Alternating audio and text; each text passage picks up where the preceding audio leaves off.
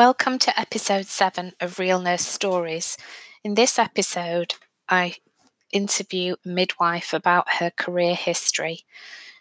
We have de identified this episode to protect her anonymity, and the reasons for that are that in this interview, she openly shares um, some difficult personal situations in the course of her work as a midwife that um, deal with pressure, stress, burnout, and grief. And the whole purpose of um, doing these interviews is to allow nurses to share their stories so that other nurses and midwives listening to those stories can relate to some of those things that are talked about. Sometimes there's a reluctance in nursing and midwifery to be able to share some of those experiences in such a candid way that occurs in this interview. I think the other thing that I really wanted to say about this interview is that sometimes just the very process of storytelling can be cathartic for people who've been on the show, and those comments have been said about the therapeutic benefits to that person of sharing their story. This episode is also an example of how personal and team resilience can be depleted. And there are lots of examples throughout the interview where the midwife openly acknowledges that sometimes she didn't know how to protect herself, and sometimes that the team put everyone else before themselves, and it's very difficult for people working in a pressured environment to be able to look after their own health and well-being in a situation that's very stressful and very pressured. If you've been affected by any of these um, issues in this story, there is a contact number for a National Nurse Midwife helpline at the beginning of this episode. And if you feel that you would like some help around building personal or team resilience, then my contact details are also um, in the episode.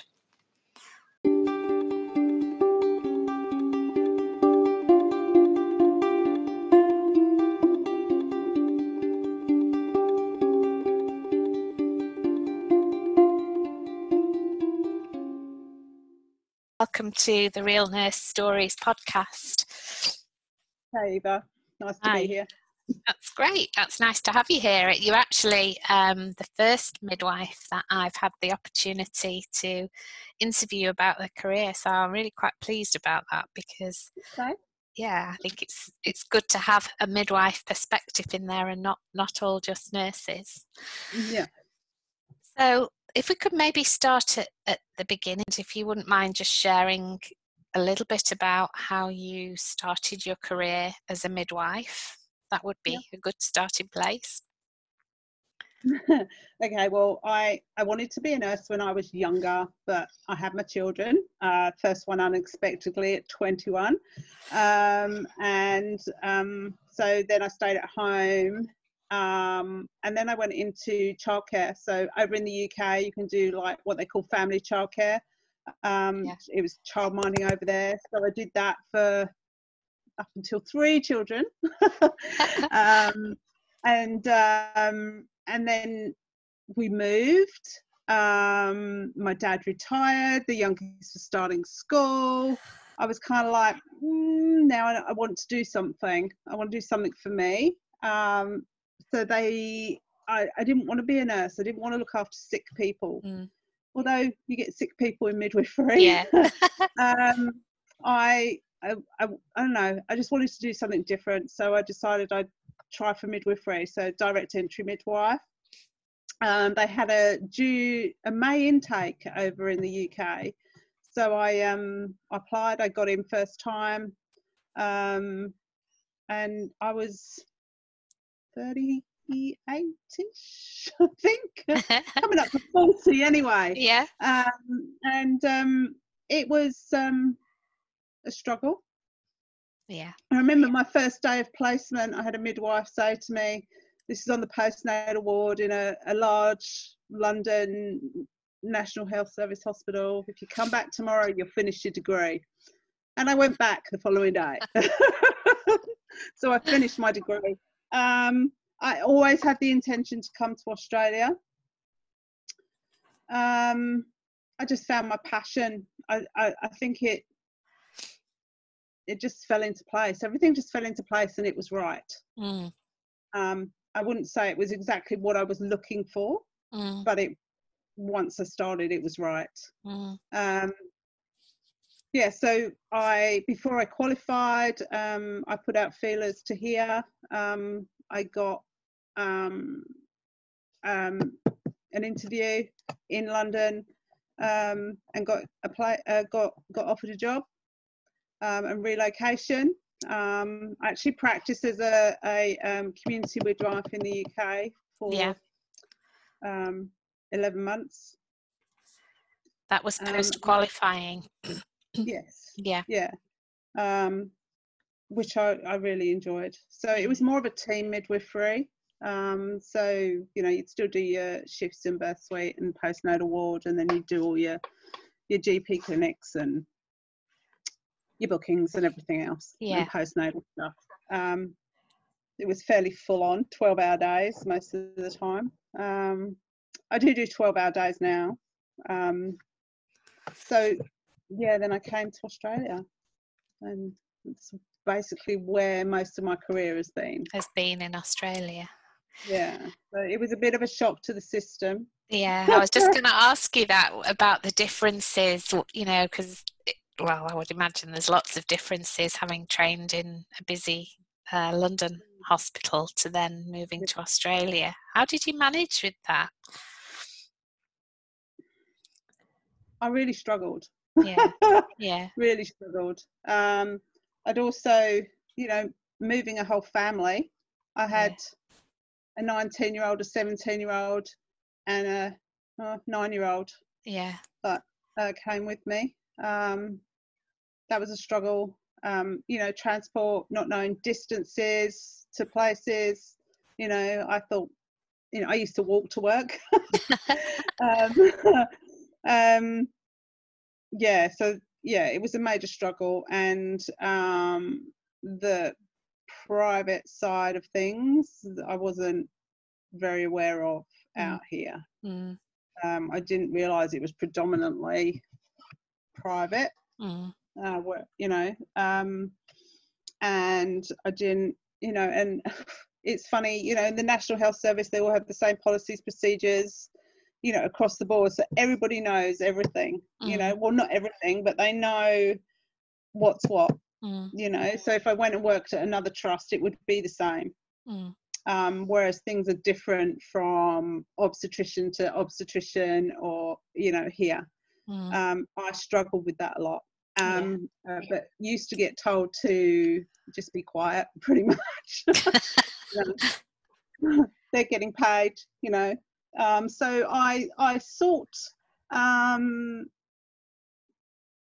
um, or what would you say? I sought a similar path to the UK. So I, um, I went into midwifery group practice, um, and I did that for seven years. Um, gave me way more autonomy, yeah. uh, better relationships with the women and families. Um, I did five years of mainstream women. Okay, so yeah, then I went into um, another group um, with a more diverse group of women um, with English not as their first language. Um, and that had always kind of been my passion to do that, but it became a real struggle um, with the language barriers um, and the culture I mean, they were they were all beautiful people, um, but it was very difficult to get messages across. Uh, they wouldn't call you because you're on call 24 hours a day. Yeah. Uh, five five days a week. Uh, they wouldn't call you. They'd just go to the hospital. So you didn't have that preempt of I'm going to have to go in or be able to talk them into taking a Panadol and seeing how things are going or yeah. having a discussion with them regarding whether their waters are broken or not, or whether they they are you know bleeding or if it's mm. something that needs to go to the hospital so um, it would be like a three hour round trip to give someone a panadol you mm. know and it was um, became quite a struggle for me uh, the group dynamics wasn't fabulous either mm. um, the team that i went into um, and that put an extra strain on so i think after seven years, five years of mainstream and two years with the other group, um, I was burnt out. Um, so I approached our uh, head of midwifery because it's a pretty open organisation and asked if I could transfer, have a secondment into Birth Suite, mm-hmm. um, which um, she was happy for me to do. Um, I still had to interview for it. um, and then um, I, I, went over as a level one um, registered midwife. Um, and yeah, I just um, started to grow again. Mm. you know, the education, things that, you know, in the group practice, you know, where everything is normal and that's fine and it mm. should be mm. majority of the time. I, I just started to learn. We, we and, and the unit was developing as well. So it gave me uh, an opportunity to do obstetric triage, um, early pregnancy, all sorts of other things mm. as well. So mm. they allowed me to learn and grow. And I think that's where I thrive mm. um, when I've got a challenge. Um, and then I um,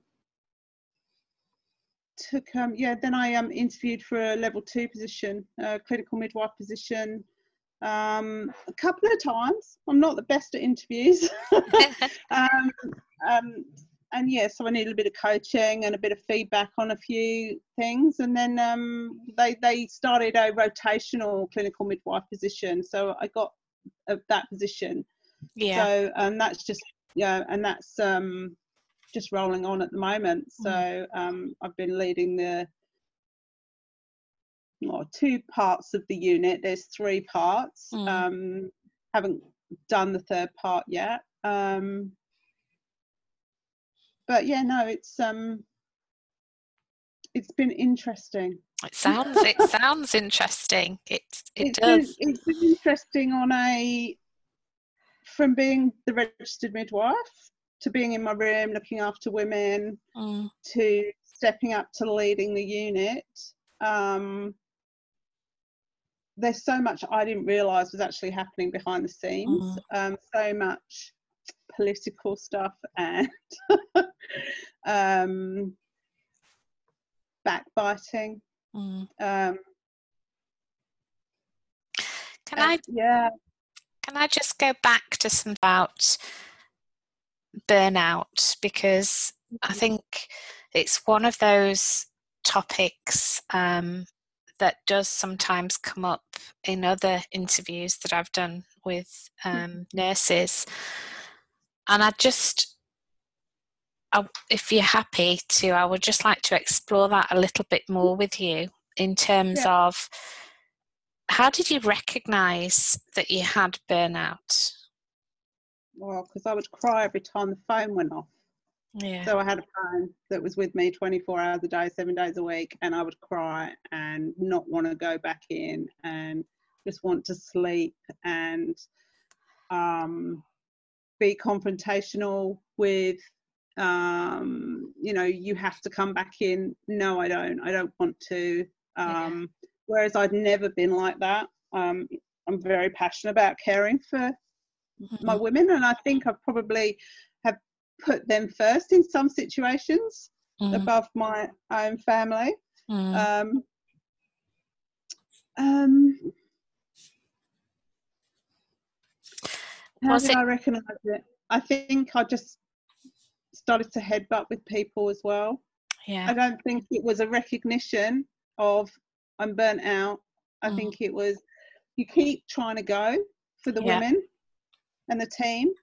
Um, not wanting to admit that yeah yeah mm. you are burnt out um did you admit that to anybody then back oh gosh yes i did yeah i did I'd, I, look i'd had some issues in my personal life too um, which had been quite massive. Um,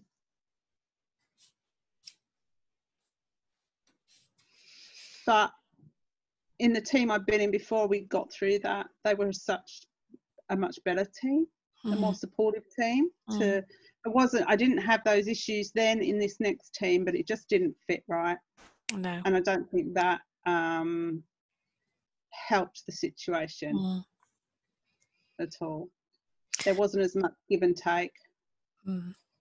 Was there was there support for you at that time when you were struggling with the you know those feelings and and the kind of emotional behaviors that that was um, that the burnout was causing did you have any support as a midwife at that time not within midwifery i no. would say outside of midwifery yes i have a partner um, who's always been very supportive of whatever I want to do. Mm. Um, but he is a new partner too, so we've mm. only been together for five years. Mm. Um, um, and he was supportive of me changing to the new team. Yeah. Um, but was also supportive of me, you know, going back to uh, core midwifery. Mm. So, um, uh, I don't. Yeah, I don't know. It's difficult to say whether it was the kind of support I needed, mm. or whether they were. Hmm, we had a team leader who was outside of our team, so she she was a team leader for or the num or whatever you would call her mm. for um, all the group practices, um, who you could go to. Mm. Um, but uh, I don't know that you'd always get the responses you wanted. I wouldn't say she didn't want to be supportive. I think within the organisation they are tied to, you know, they have, um, peer, you know, pressure from above and mm. pressure from the bottom, mm. and they're kind of sandwiched in the middle of that, and and it's it's hard for them. Um, and I've only really just noticed that being the clinical yeah lead now yeah how much of that they must get yeah um, the managers or the nums mm. you know so um so really your support came from external sources yeah. and it, from what you you've described there you changed to a different position so that kind of alleviated the stressful situation that you were in at the time. Yeah, and yeah. I suppose I was fortunate that that that I could do that. Yeah. Um, not everyone can within an organisation. No. You know, no. yeah, if you can't do the job, then it's time to move on. But you know, they were um, supportive of me mm. moving into the hospital mm. Mm. rather than being community based, which was good. Do you think that those kind of feelings of stress and burnout is that common in midwifery yeah i think we all have mental health sick days. Yeah. Um, quite a lot. Um, it, we we are a very close team. Um, and majority of people are very supportive. Um, but you've just got those few people you know that kind of don't help the situation. Yeah. Um, I don't know. It's it's hard. It's hard to know. I think a lot of people have their own issues outside of work as well. Mm. Um, we have really good managers, really good managers who you can go to, mm. and I don't think there's anything you couldn't go to them for. Mm. Um, but I don't think. But as I said, they're restricted from what yeah. The other side of it. Yeah, the pressures in relation to the actual service. Yeah, that's yeah. right. Yeah, yeah. But um, you know, I had a conversation with my manager the the other week about you know staying in the clinical midwife position because you know taking the step back down mm. is quite daunting yeah. um, to allow somebody else to rotate into that place, which is, you know, a big thing, I suppose, to be able to do that. But you know, I had a, a chat with her, and she was, you know, she said like if if I could, I'd give you all the job, you know, Yeah. but she can't. No. So, No. because she's she's got her hands tied too. Mm. So, um, but the, you know, we can go into their office and shut the door and cry and and all sorts of things. And Mm. we've had a lot go on within our unit with you know, are external to the job, but it has a huge impact on us. Mm. So we're all pretty close, and I was- um, Yeah, I was just going to say that as a team, certainly as a midwifery team, it, from how you're describing that, it, it sounds like you are a close knit team in that sense. yeah, Ne- we are. Yeah. But like I said, I didn't realise the politics Hmm. and the behaviour of some people. I do remember one of the clinical midwives before I stepped up said, you know, it will be a um, a rapid lesson in people's personalities, Mm. and it has been. Mm. So, um, and I think I'm still finding my place within that. Mm. um, I want to do right by the you know the client uh, and, and the organisation and by myself. Mm. Um, and it's hard to challenge people Yeah. who have been you know in that role for a longer period of time. Yeah. Um, but try and have the you know the assumption that we've all come to work to do good. No one wants to hurt anyone. we're there because we want to be there. So Yeah, there's And- lots of challenges in there, aren't there, really? and I, I don't think because you know I'm leading the team that I'm the best. Uh, you know, I I know there are people that will know more than I know or have done things you know that I haven't done, um, and I'm more than open to conversations, discussions, Mm. um, working as a team. You know, be that from a doctor to a junior midwife. Mm. you know, who may have learnt something new midwifery, you know, at the end of her, her qualifying or whatever that we haven't, you know, been Mhm. exposed to yet. Mm. So, you know, I'm, I don't, I want to make them feel that they're better, Yeah. that, you know, that they come to work to learn and to do better. Um, Mm. I don't want to, and I think that's lost in some cases. It's, we, it's so stressful, so busy Mm. um, 24 7 Yeah. that um, that gets lost because you, you're just under that stress and pressure all the time um, we very rarely have downtime we Yeah. very rarely get breaks um, and it's not because you know we don't want to we as a team put everyone else before ourselves Mm. Um, and our bosses try and tell us to go have breaks, go and have your breaks, make sure you get your breaks. There's no reason you shouldn't have your breaks, but you know, you don't want to go and have your break when you're, you know, your RM's still not had her break or she's still doing, you know, the the pharyngex and things like that, Yeah, you know. yeah. So you you wouldn't wouldn't do that. No. So um, I can understand how people become a bit bitter um, and aren't open to other people's Mm. um, thoughts or Mm. you know uh, or insight. You know, um, Yeah, it's, it's very difficult, isn't it, when the pressure is on? It kind of is passed down the line, and that doesn't make it right or excuse it, but you can see how that creates this pressure cooker of mm.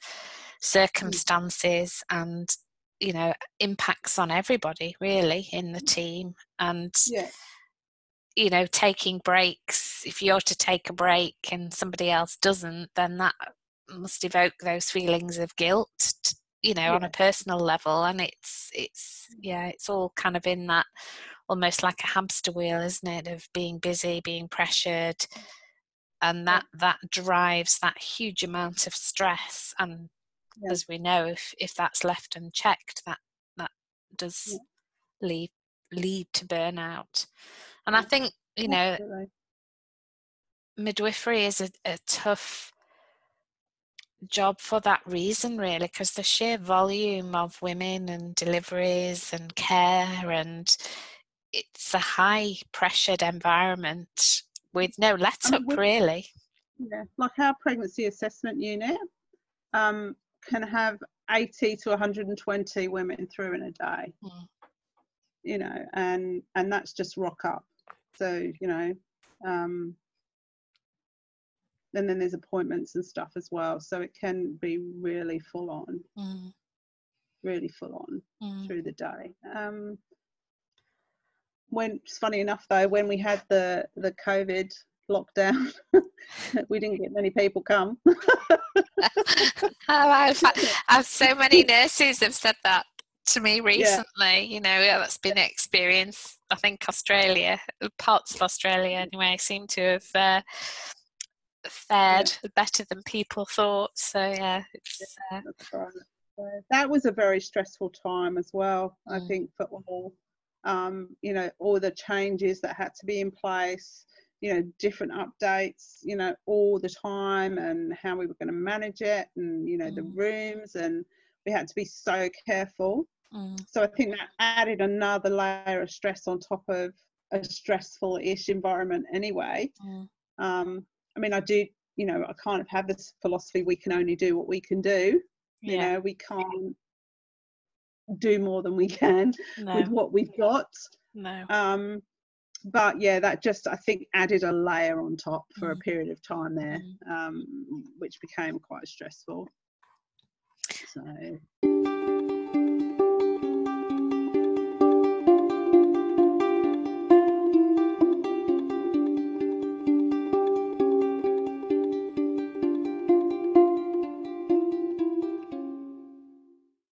How do you personally manage those stresses, you know, outside of work? Do you have strategies that you use to try and keep you kind of on a even keel?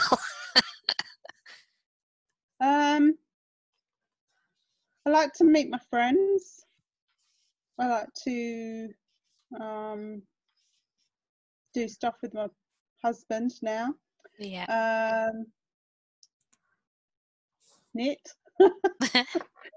uh, oh, strategies. Gosh. Kind of for leaving, do you have any kind of strategies for leaving work at work? You know, so you're kind of coming home and you, how do you declutter from that when you've had a stressful day? Yeah, I think I've just learned to either bury it mm-hmm. Or my partner about it, my husband about it. Yeah. Um, and I've also always said to him, I don't expect you to fix it. I just need you to listen to me. Yeah. Yeah. And he does. He just listens. I think he might be coming home. um, um, yeah, he just listens, and that's really good to be mm. able to to offload it. I think the loss of a baby at whatever stage I still struggle with. Yeah.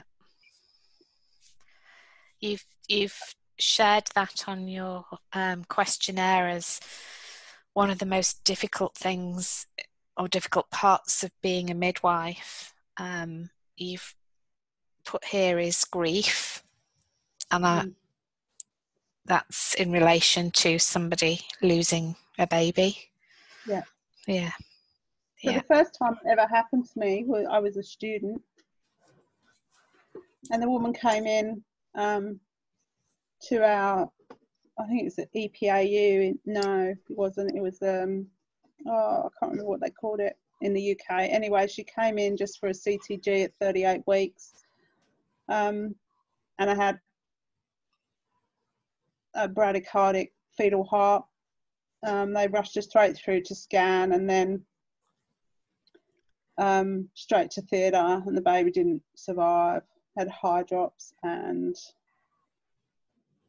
I grieved that for weeks. I had a physical pain Mm. in my chest. Um, I I didn't have a very supportive partner at the time who just said, "Well, you chose to do the job." Um, which, so I went to my parents, who were fabulous, Mm. um, and cried a lot. Mm. Um, but I, I still get that horrible feeling in your gut. Yeah. seem to just manage to bury it a bit better within me now. I've had some awful situations. Um, but you try and make the best of it for the women, Yeah. um, for the families. Um, had one in particular within group practice who was supported through her labour. And I remember saying to her saying to me, I, I, I just want to be a mum. And I said to her, You are. You are a mum. Yeah. She's still yours. Um, sorry, I really, really struggle with it. Yeah. I could not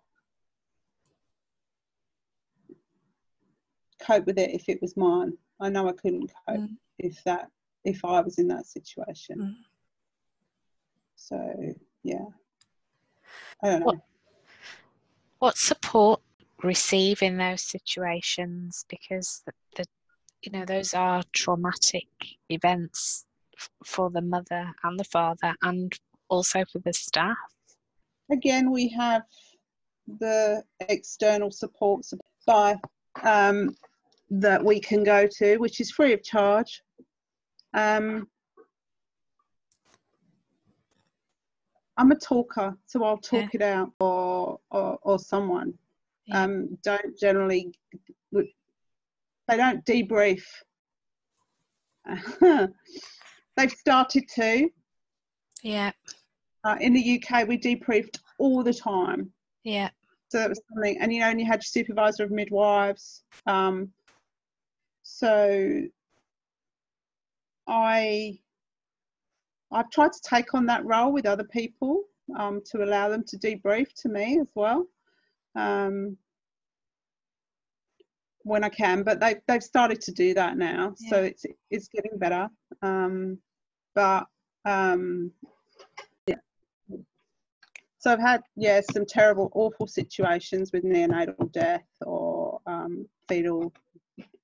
Um, so I had one in particular where they were an Indian couple, and mother, the mother being the matriarch, wanted to be in control.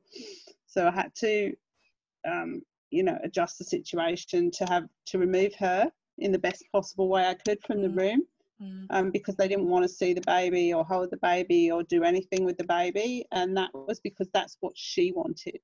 Mm. Um, so I, I had a chat with the husband, and you know, and said like, you know, I don't think um, you should have to worry about your wife and your mother. Um, so it might be better if she waited outside.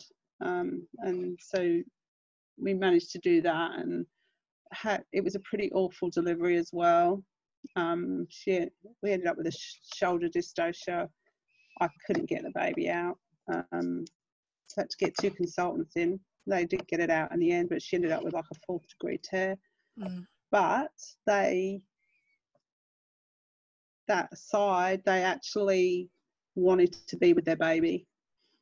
So he dressed his baby and put a nappy on his baby, and she held her baby, and you know, so you can make some good Yeah. out of a bad situation Mm. because I don't think they would have forgiven themselves if they hadn't have done that. No. So trying to read a room and read a situation is a as big a part of it as caring for them. I always say I'm just an observer in their birth. Yeah. I'm there to keep them and their baby safe yeah. um, to the best of my ability. Um, I'm not there to control it. Um, just to be supportive um, and give them the best best you know outcome I can possibly give them. Mm. So they're not always good outcomes, but Mm. yeah.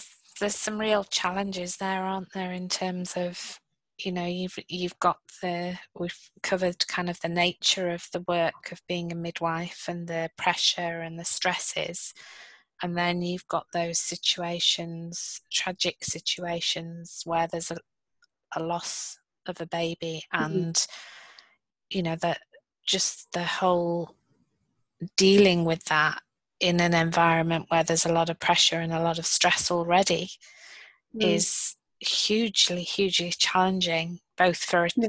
on a team level and a personal level. Yeah. Yeah it is. Yeah and we have some um some very sick mothers too. Mm, know um the worst i don't think we i don't think we've had a a a, a mother's death for a while. That's pretty awful mm, as well. Um you know because it's it's midwifery is yes it's it's medical but it's about life. Yeah yeah. Yeah. so that's where it becomes such a massive struggle and against what we go to work to do. Mm. although we are aware that that is part of it Mm, it's something that we don't anticipate on a daily basis. No. You know whereas if you worked in oncology or you know uh, gynae or something i don't know icu i don't know you know you you kind of you're more likely to have that situation yeah yeah yeah it's more, it's more expected isn't it in that Yeah, regard yeah. i think Yeah. Mm. What's the one thing, if you had the opportunity to influence somebody in authority, what would be the one thing that you would perhaps ask them for in relation to what we've talked about today?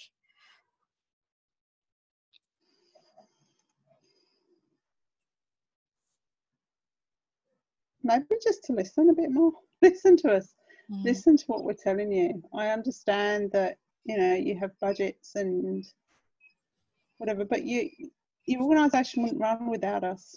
No. Um, so just listen to us. Listen. Um, find it really hard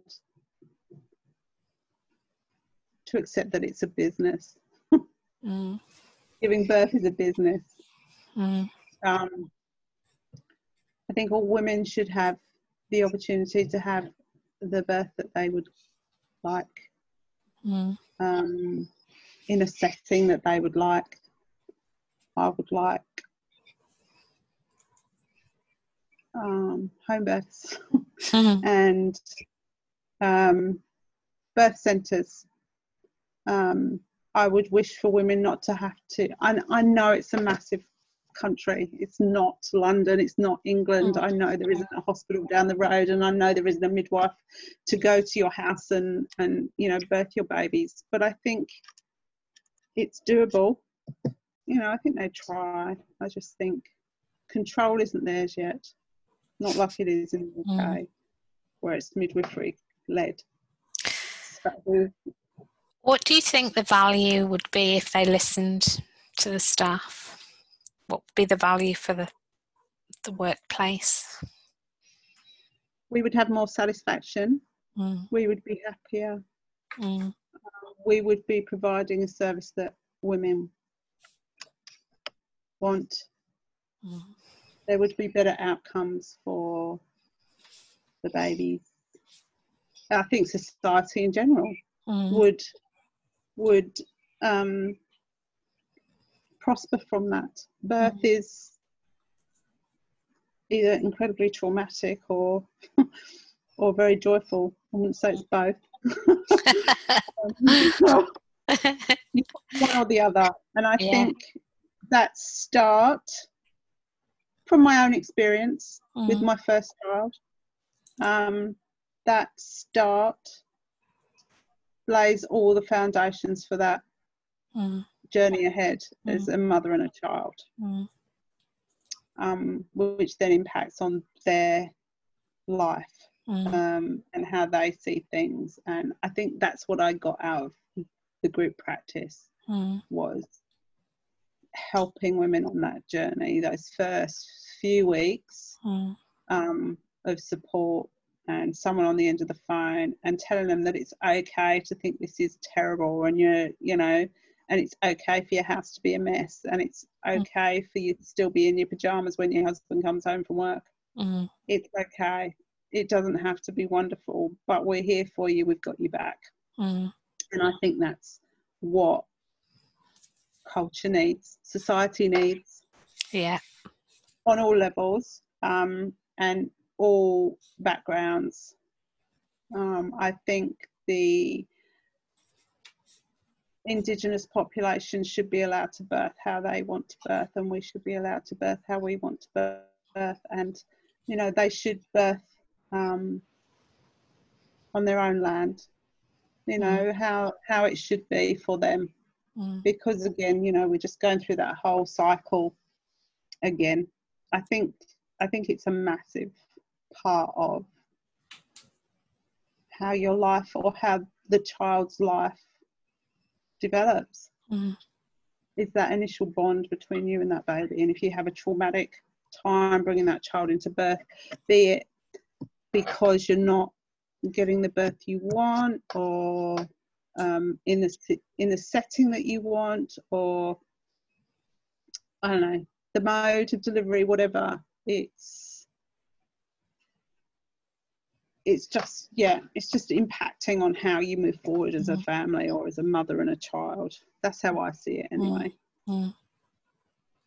Mm. Uh, am I making my point clear? I don't yeah, know. Yes, you, you are. You're making that. You're making a really valid point about the benefits, really, of group practice, both for the mother and the family going forward. And I think ultimately, that's what every new parent wants is a positive experience and to know that there's somebody that they can call on you know mm. for those moments where uh, they don't know whether they're doing the right thing i think is yeah. a huge part of kind of going through becoming a, a new mum particularly mm. and a new dad because dads dads struggle with that too and i think yeah.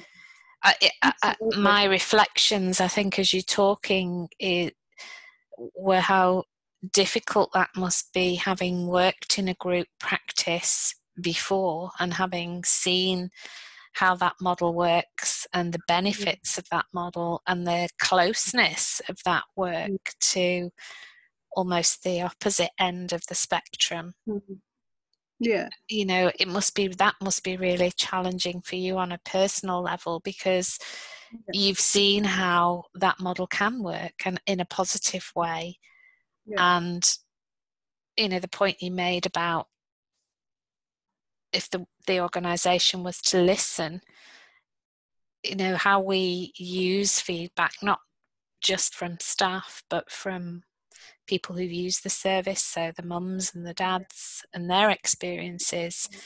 Those are try. There is a you know a, a working group, um, and there is um, users of the organisation on those groups. Mm. Um, you know, and then there's a normal birthing group and um, and everything, but it's just you know getting across the finish line with things mm. is such a difficult struggle mm. just you know why can't we have a birthing center mm. you know other hospitals have a birthing center you know mm. um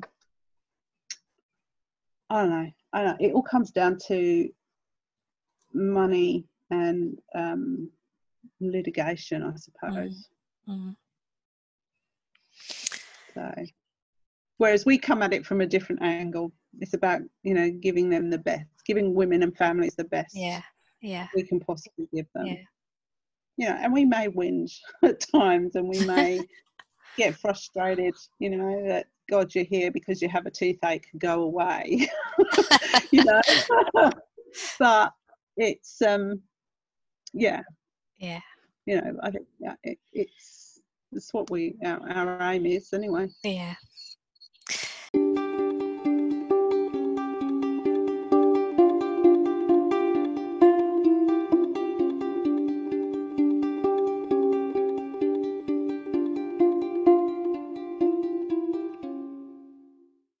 What advice would you give to somebody who's starting out in their career as a midwife? What would you, what would you what advice would you give them?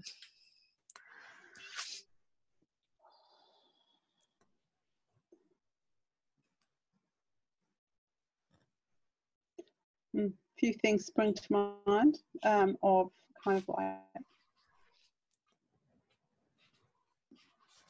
protect yourself. Um, by oh, don't I, I give too much of myself.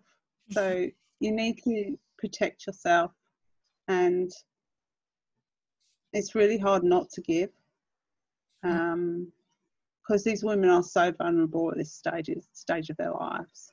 Well these families are so vulnerable um, becoming parents for the first second third fourth fifth whatever time it is. Mm. they're vulnerable but you have to keep a bit back for yourself. Mm. Um, don't give everything. oh, it's so hard. It's so hard not to. Um, find a way of debriefing, Mm.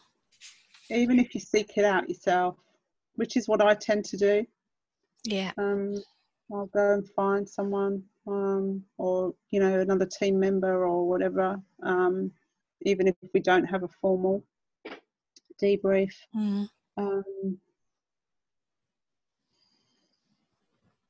hmm, Well, that's good advice. That's good advice. yeah um, I do think like midwifery group practice it's really hard not to because you're there on the end of the phone 24 7 but if you're a core midwife you can switch it off Mm. you can if you haven't had an event Yeah. that you know if you've had an event where something hasn't gone well you may need to bring it home Mm. but you know if you if you bring home the good stuff too Mm. you know, Yeah. I had a beautiful birthday Yeah. everything was wonderful Yeah. so um so yeah I, yeah that's all i can really i don't know i don't know how to protect myself so sometimes it's hard to give advice Yeah. Yeah. to people you you're human these things are going to have an impact on you Yeah. it's life you know, it, it, you're, you've got two lives in your hands so if um, you know something doesn't go how you think it's going to go or there's an emergency or whatever just talk about it hmm reflect on it don't i think we tend to hold ourselves responsible hmm what did i do wrong Hmm. what if i'd done this Yeah. if Yeah. what if what Yeah. if what if you know and what if you had done that and it had still been the same outcome? And what if he had done that and it's still Mm. been the same outcome? And over and over and over again. Mm. um, and that's that's where debrief comes in isn't it really? Because it it helps stop that looping that people do that going back over it the what ifs. Had i done something different? Did i miss something? You know the Yeah. debriefs are so powerful really as a tool mm-hmm. to help people understand there's sometimes you know that it, there's nothing that you could have done any differently there's right. sometimes things we can learn but Yeah. you you did the best you could do at that point in time and i think that's it it's about having those tools having access to those tools and having the understanding within an organization about how important that is because when that isn't there Yeah. that exactly what you've described there is what people go through and that's not helpful always you know, on a personal level. Yeah. Yeah. So, thinking about your midwifery career as a, Mhm. as a whole, what would you most like to be remembered for? Being being privileged to be there. Yeah. Being privileged to be there for three, all three of your babies. Um, the relationships that I've built with them, watching these children grow up. Um, and you know, I was the first person to touch them, the first person to see them, um, and being trusted with that yeah. role um, three times or four times. you know, uh, that I obviously made some difference to them, yeah. Yeah. and that that was important to Yeah. them. Yeah. That's what I want to be remembered for. Yeah. And that's that's the positives, isn't it, of Yeah. the role really, the privilege of Yeah. being there right at the very Yeah. beginning of life, really, for that Yeah. baby, family, couple. You know, Yeah. that's yeah. That's a huge, huge privilege. Yeah. And that's the reward, I guess, isn't it? Yeah, it is. It is the reward. I still get excited for every birth. My adrenaline is up here. Every birth, push every baby out. yeah. um, you know, so yeah, yeah, that is that is the reward. Yeah. Um, Well, thank you for taking the time today and for your honesty about, you know, the challenges and your feelings around things that have happened and the difficulties that you've faced because I think it's always important for other midwives to realize that they're not the only ones who may have mm. had uh, similar experiences to you. And I think for people listening you know that's the purpose of, of these interviews is so that Yeah. people can not feel alone. And I, I really want to thank you for your honesty today in sharing because it's it's not always talked about in terms of how we feel about things and how difficult things are. So thank you. If it makes a difference, then I'm glad. Good. Thank you for allowing me to be to get my story out there. you're very welcome